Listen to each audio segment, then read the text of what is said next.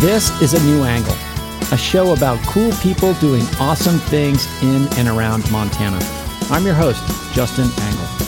This show is supported by First Security Bank, Blackfoot Communications, and the University of Montana College of Business. Hey, folks, welcome back, and thanks for tuning in.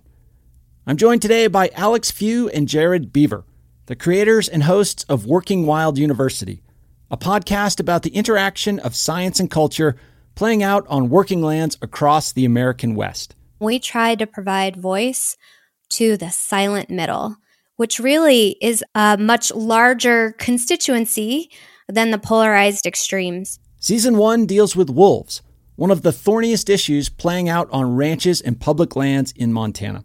Alex, Jared, thanks for coming on the show today. Thanks for having us, Justin.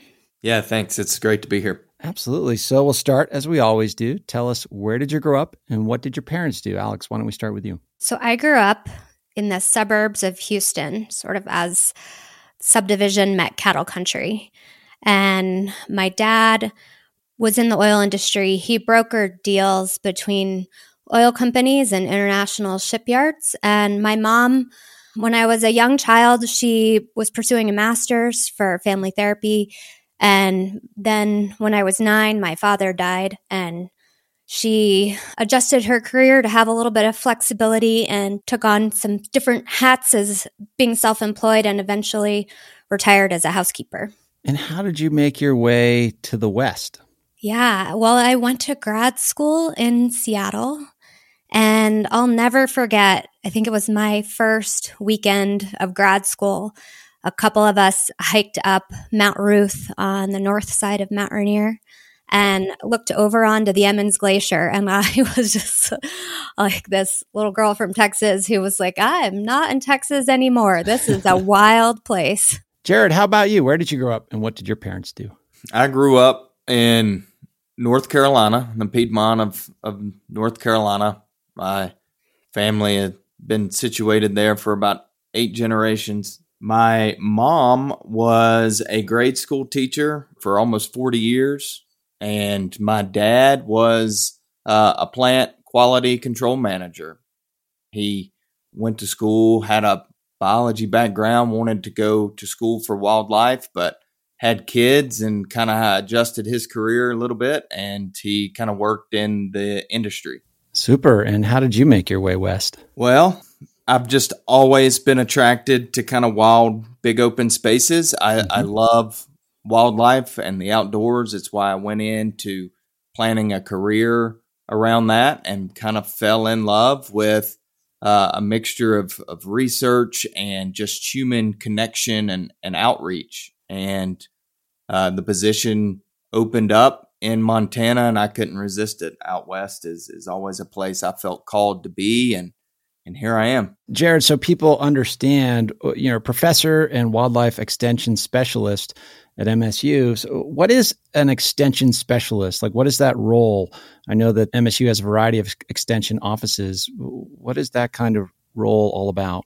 When I did my master's, my main professor was the extension wildlife specialist for the state of Tennessee. And I got to see him wear a couple different hats. You know, he had the mentorship aspect of students and the research, applied research, and still got that kind of one on one, boots on the ground connection with landowners.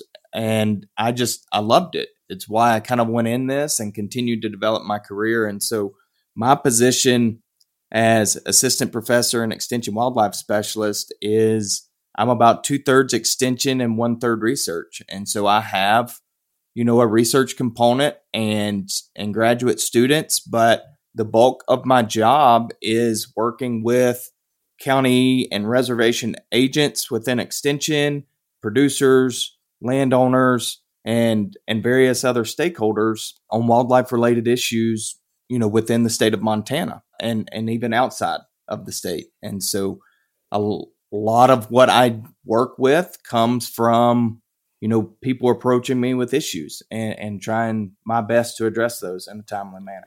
Yeah, so it seems like a project like the two of you have collaborated on, Working Wild University, is just right in the wheelhouse of the sort of work an extension agent should be up to.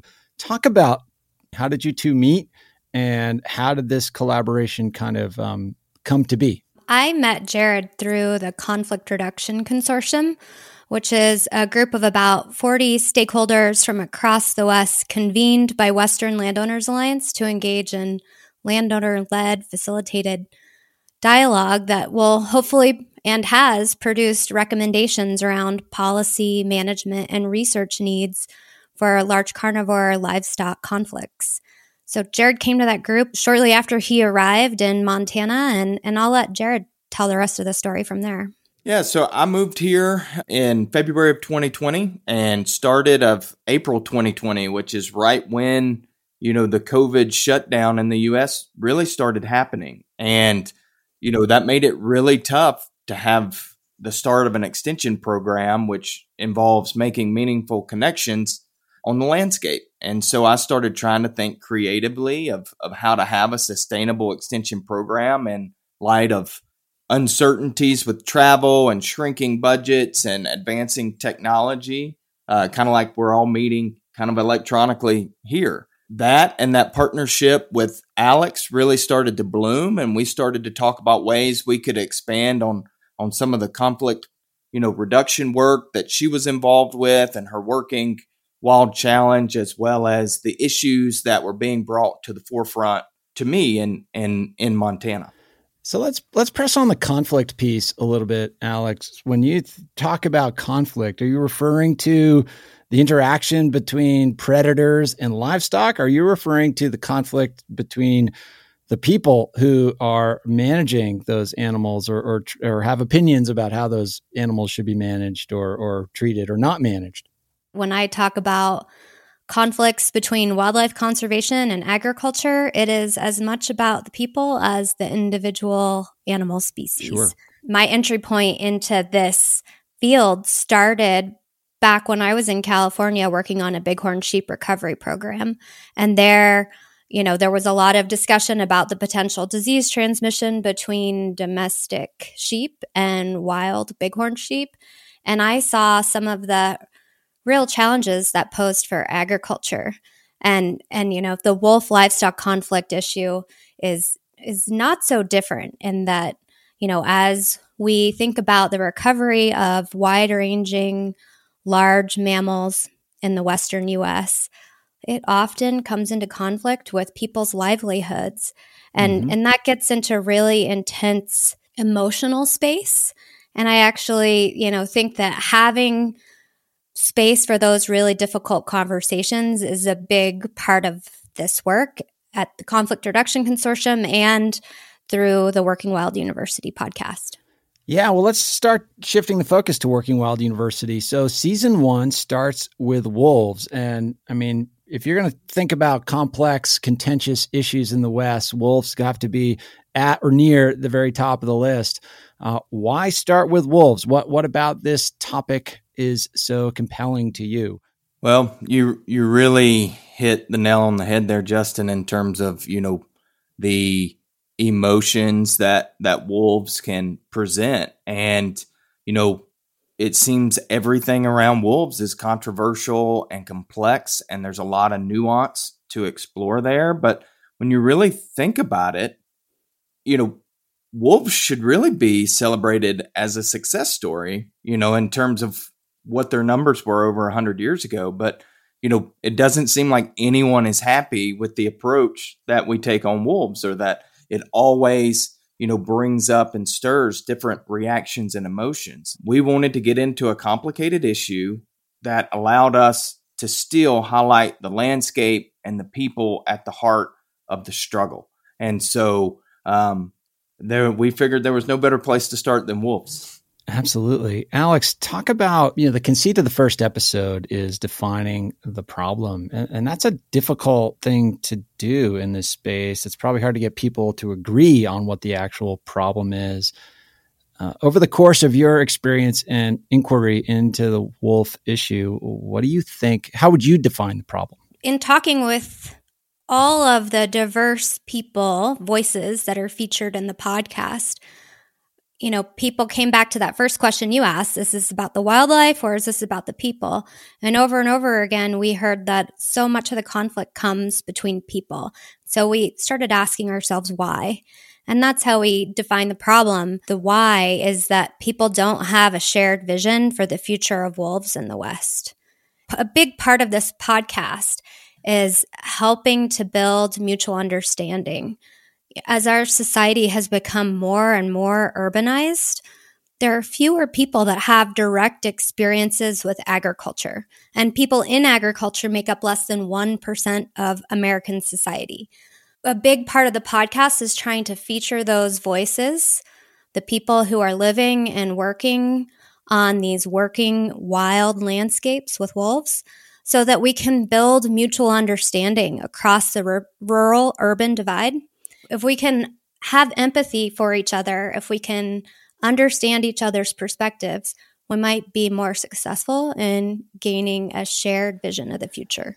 Jared, your view on defining the problem? In simple terms, you know, in the West, one of the things that makes it so great is we still have wildlife and connected landscapes. I mean, mm-hmm. we have one of the richest assemblages of large ungulates and large predators in the northern hemisphere. And everybody in the world cares about that.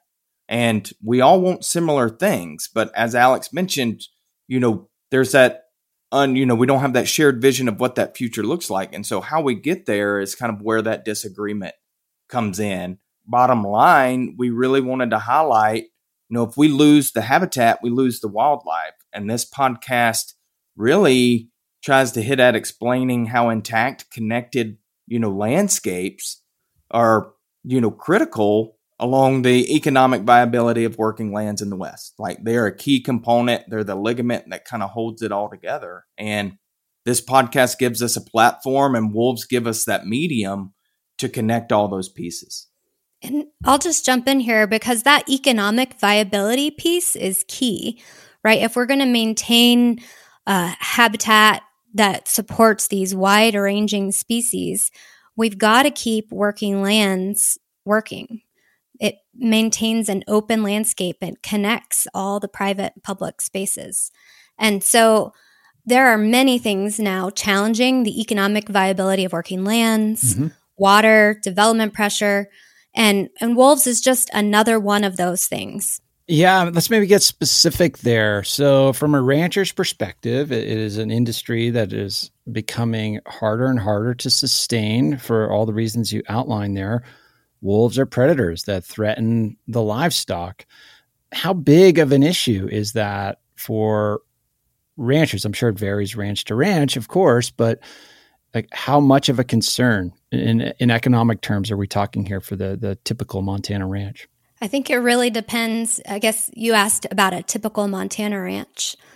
I think Montana ranches have the tools in the toolbox they need to manage conflicts. Wolf depredation of livestock can cause significant economic impacts. And when I talk about all the tools being in the toolbox, you know, what I'm really talking about is the four C's. That's compensation, conflict prevention, control, and collaboration. Can you maybe give us a sort of short form definition of each of those C's? Sure. And jump in here, Jared, if you want to define any of them. Compensation is basically compensating people for the losses that they experience with wolf depredation. Got it. Okay. That's the simplest form of compensation. But if what we know and what you'll hear on the podcast is that producers who are living with wolves have to spend a lot more time managing the situation. And that additional time and labor is is not compensated. And we think that's an important part of, of how we think about compensation when you're asking people to live in a landscape shared by large predators. Conflict prevention, again, we're talking about those non lethal tools that help prevent conflicts from happening. And when they fail, which those conflict prevention tools are not always effective, lethal control is an important way of stopping conflicts. So that's killing wolves that are depredating livestock. Mm-hmm. And I want to be clear that that's different than hunting. So right. lethal control is a tool implemented by wildlife managers. And then collaboration. And I will just say that Montana really sets the bar high for collaboration. So there are place based collaboratives like Madison Valley Ranchlands Group and Blackfoot Challenge, and there are many others throughout the state that really help bring people together, some of these diverse interests to help support and solve problems in their local communities. We'll be back to our conversation with Alex Few and Jared Beaver after this short break. A New Angle is supported by First Security Bank, Blackfoot Communications, and UM's College of Business. Access to capital, broadband, and education are three ingredients any community needs for success. I'm Larry Summers, Harvard President Emeritus and former Treasury Secretary. You're listening to A New Angle. Welcome back to A New Angle. I'm speaking with Alex Few and Jared Beaver about their fascinating new podcast, Working Wild University. Yeah, let's maybe press on that a little bit, Jared. In your role as an extension agent, how would you kind of categorize the the spirit of collaboration in Montana and on this issue in particular? I mean, we hear a lot about conflict and so forth, but um, you know, Alex is saying it's it's a particularly collaborative environment. Talk about your view of that and how people, you know, come together to try to try to find solutions. Expanding on what Alex was just saying and, and leading in to the collaborative aspect is that at the end of the day, expanding wildlife populations, which is a success story in Montana, on a shrinking, working land base, you know, you're just concentrating wildlife and livestock on the landscape. And so conflict is inevitable. And anytime we continue to shrink the bottom line for producers, there's added stress and there's added concern. They need durable solutions. And that's what kind of Alex was talking about. And, and really, you know, one of the things we hope to do is provide that common ground so that more collaboration can start to take place and we can start to figure out how to build those tools to be more durable as we move into the uh, future. And in reality, the struggle with wolves is not, you know, felt equally across the landscape. Right. It's the landowners and livestock producers that have to deal with the bulk majority of the issues. And landowners and livestock producers provide a tremendous value to society. And in reality, what we've seen is they just want to be recognized. Mm-hmm. I feel like for a lot of that uh, and what they provide to society, whether that's open space or wildlife habitat or having to try and adapt these tools and resources to address conflict. And there's a lot of cost there that that isn't covered. You know, whether that's indirect costs, which we still don't know a whole lot alike. Indirect could be, you know, stressors to livestock that produce kind of a, a decreasing return. And it could simply just be stress from a mental health and awareness standpoint. And so that's where collaboration really comes in is making sure that the people that are dealing with this problem are most affected by this problem have a platform and a voice. And from my personal experiences with a lot of the stuff that Alex and WLA are involved with in their programming is they're really willing to step up to the plate. We've talked about the economic pressure on ranchers uh, that wolves kind of create or can create. Let's talk about some of the economic benefits, and that's one of the things you cover in, in the show. Is you know wolves and the number of tourists that come to watch wolves and photograph wolves in Yellowstone National Park and beyond. Uh, that is a significant economic force, arguably a benefit to the park and the gateway communities to the park. Talk about that aspect and, and how that plays into this story as well. Episode eight, I believe, Yellowstone Wolves really gets to the heart of that. And really, where wolves are on the landscape and the economic drivers behind that really can change management, right? In Yellowstone, you've got more of a, a preservation approach and one of the best opportunities to see wolves in the world. And that drives people to Yellowstone National Park. And, you know, we heard it when we did interviews there and in talking to people. And for a lot of the, the border towns around Yellowstone, tourism dollars from wolf watching is you know, a, a critical component. just like having open connected landscapes that are are mostly working lands are for critical for feeding the world and some of those intricate values like you know clean water and clean air and a lot of those other ecosystem services and so trying to find a balance between those and then you know within that is state management of wolves oftentimes offers a hunting opportunity. And a lot of state budgets you know state wildlife management agency budgets you know the bulk majority of that comes from you know hunting dollars and excise right. tax. And you know that's where most of the conservation efforts from a state management perspective is being generated. And so how can you balance those? And is there a way to diversify those conservation dollars? And and i think episode 8 you know starts to try and really dive into that question i'll just add a little bit to that i think that yellowstone wolves are highly visible both if you go to the park to look for them, but just in the news, right? People have a sense that Yellowstone wolves represent wolves in Montana. But let's remember what the landscape in Montana looks like outside of the park. Montana is about 70% private lands, and about 96% of the wolf population lives on those private lands. So when you think about the issues around wolves in Yellowstone, it's important to remember that that is a piece of the story of wolves in the greater Yellowstone ecosystem. It's not the whole story. Right. And it might gain outsized attention in the popular kind of conception of, of, of wolves as well. So, you know, the two of you have deep knowledge and expertise and experience in this space coming into this project. What were some of the biggest surprises? What new things did you learn? Jared, why don't you start with that? Some of the new things that I came into it is that we're not, you know, that far off from our common understanding.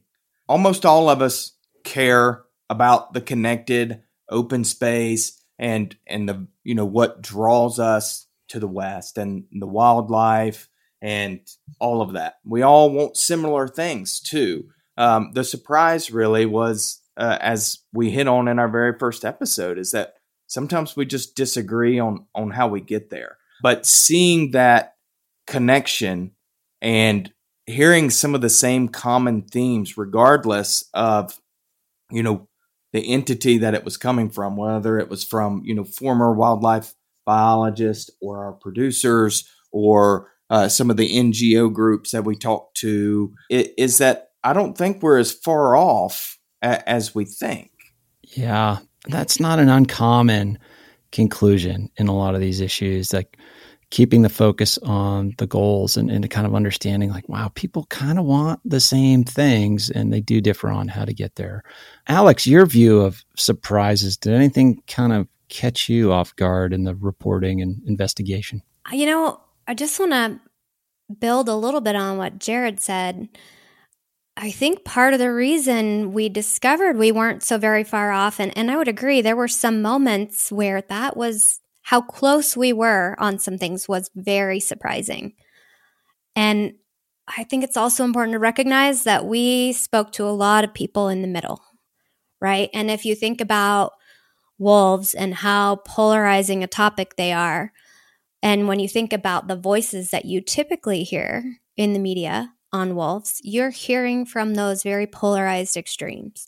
And we tried to provide voice to the silent middle, which really is, I think, in my opinion, a much larger constituency than the polarized extremes, but a much quieter one. And so we were able to hear what really sounded like a shared vision or pretty close to a shared vision because we were talking to people who, while they represent different interests and different sides, are all in that middle space. Oh man, that is so prescient in many ways. The truth is often in the middle, and we live in a media ecosystem that sort of serves us the most extreme views and tries to uh, solidify folks in those views. So I, I, particularly appreciate that conclusion, but also that sentiment that you bring to this work. One final question, and let's pull the lens way back. What is it about wolves, I mean, they have like a kind of a, an anthropological cultural role and almost a mythology in our history. Uh, the big bad wolf, Little Red Riding Hood, Grimm Brothers, like all of these fairy tales, you find characters like the wolf. What do you think it is about the lore associated with wolves that gives it such cultural resonance? It's funny. We interviewed Nathan Varley, who takes people wolf watching in the park um, as part of his business. And, you know, he interacts with people all the time that, you know, always have wanted to see a wolf. And he told us one story about taking somebody into the park and the person sitting there watching wolves saying, wow, they're really just like dogs. and uh, and I think it's that similarity to a creature that we live with that is such, you know, a part of our family that gives some of the special qualities that people imbue wolves with. I also, you know, think that they are a symbol of wilderness, but they have this sort of juxtaposition by being this sort of family member. So, will there be a season two? Are there other topics that you, you both uh, and your colleagues are interested in exploring? What's coming down the pipeline? Jared, do you want to give us a little preview? I don't want to expand too much on season two right now, but I can tell you that um, this is built to be a a reoccurring show. There are a number of wildlife related issues that relate to working landscapes and, and, people and, and, you know, the social and cultural and emotional aspects uh, that we really try to highlight in at Working Wild University. So, um, season two is in the works, and much like the first, will feature land focused stewardship examples uh, of you know a couple different wildlife species, and so like the first, you're going to hear from a lot of different stakeholders, from state, federal managers, obviously our, our land stewards and producers and ranchers working, you know, towards common benefit for wildlife species and a lot of the ecosystem services. For folks that want to learn more about Working Wild University and subscribe and listen and do all the things you want them to do, where would you point them online? Our website is workingwild.us. So you can check out all of the show notes, all of the episodes there. You could do us a huge favor by subscribing and leaving a review. Well, Alex Jared, thanks for spending some time with us today and uh, best of luck with the show. Thank you so much, Justin. Thank you very much. This is fun.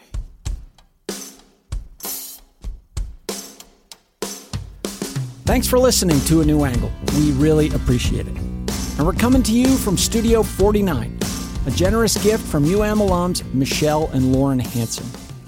A New Angle is presented by First Security Bank, Blackfoot Communications, and the University of Montana College of Business. With additional support from Consolidated Electrical Distributors, Drum Coffee, and Montana Public Radio. Keely Larson is our producer. VTO, Jeff Ament, and John Wicks made our music. Editing by Nick Mott. Social media by AJ Williams. And Jeff Neese is our master of all things sound.